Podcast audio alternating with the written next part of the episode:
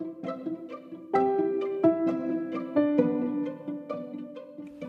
is the Myla Sweet Podcast where you'll learn to get unstuck. Start now.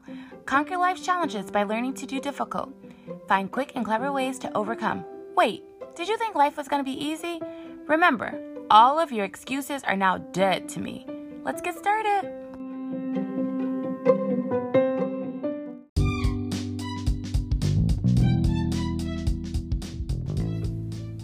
Guess what time it is? It's time for you to hit the subscribe button and find one, just 1%, person that you think will benefit from this.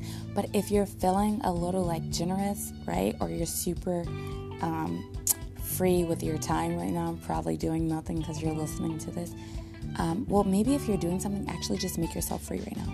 Hit subscribe. What are you waiting for? Hit it. Come on, hit subscribe.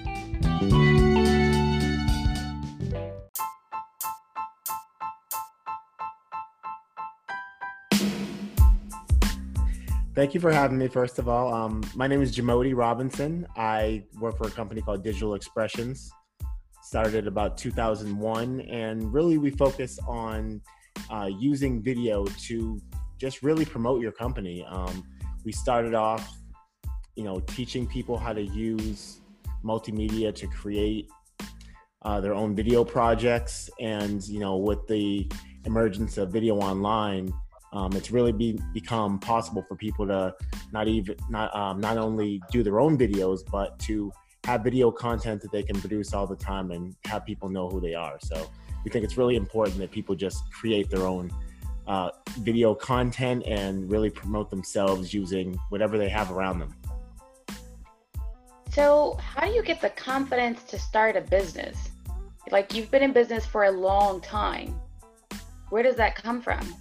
Um, I, where it came from, I'm not really sure. I think um, my, I mean, I had a lot of different people to look look up to growing up. I mean, my dad was definitely a big role model in, in that, and he always had a new business. Um, you know, he had a corner store. He had a truck that he sold shoes on. He, I mean, there was always some business that he had. You know, in the course of my growing up, and I always knew I wanted to own my own business. It was just a matter of when and what and how how it would happen. What's one word you would use to describe your dad? Um, I, I would say very resourceful. Um, Ooh, I like it. Yeah, yeah. It, it, I mean, just being able to take whatever you have, no matter what it is, because a lot of people will come up with a long list of the negatives, the things that they don't have, the reasons why they can't do something. Um, you know, all these different um, pitfalls and, and stuff, you know, things you do to stop yourself. And I was always taught, you know, to look around you and, and to be resourceful with what you have because most of the time the answer is really right in front of us. It's just the way that we look at it that really separates us from being able to solve a problem or to be able to, you know, stop ourselves right there. So you said a mouthful, right? We're in the middle of a pandemic and you're saying, look in front of you. You have what it takes to solve your problems. How do you even get the you started a business, you learned from your dad, he taught you resourcefulness.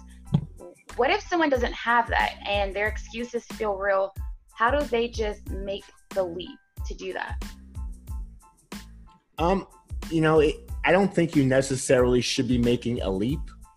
Uh, you know, uh, I mean, you know, you want to be a responsible adult about it. You don't want to just up and quit your job and, and go start something new the next day.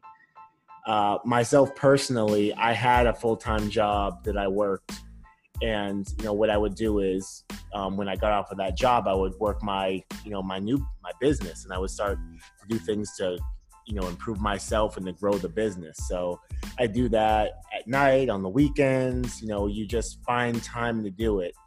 And you know it took a long time but eventually well actually i was actually forced out of that situation where they decided to take my programs and, and move a different direction without me so i was kind of mm. left at that point to to really do something with everything that i've learned so for me it was you know that process of taking those little steps and then when it was time um, it you know it happened that I had to make make a decision to move forward.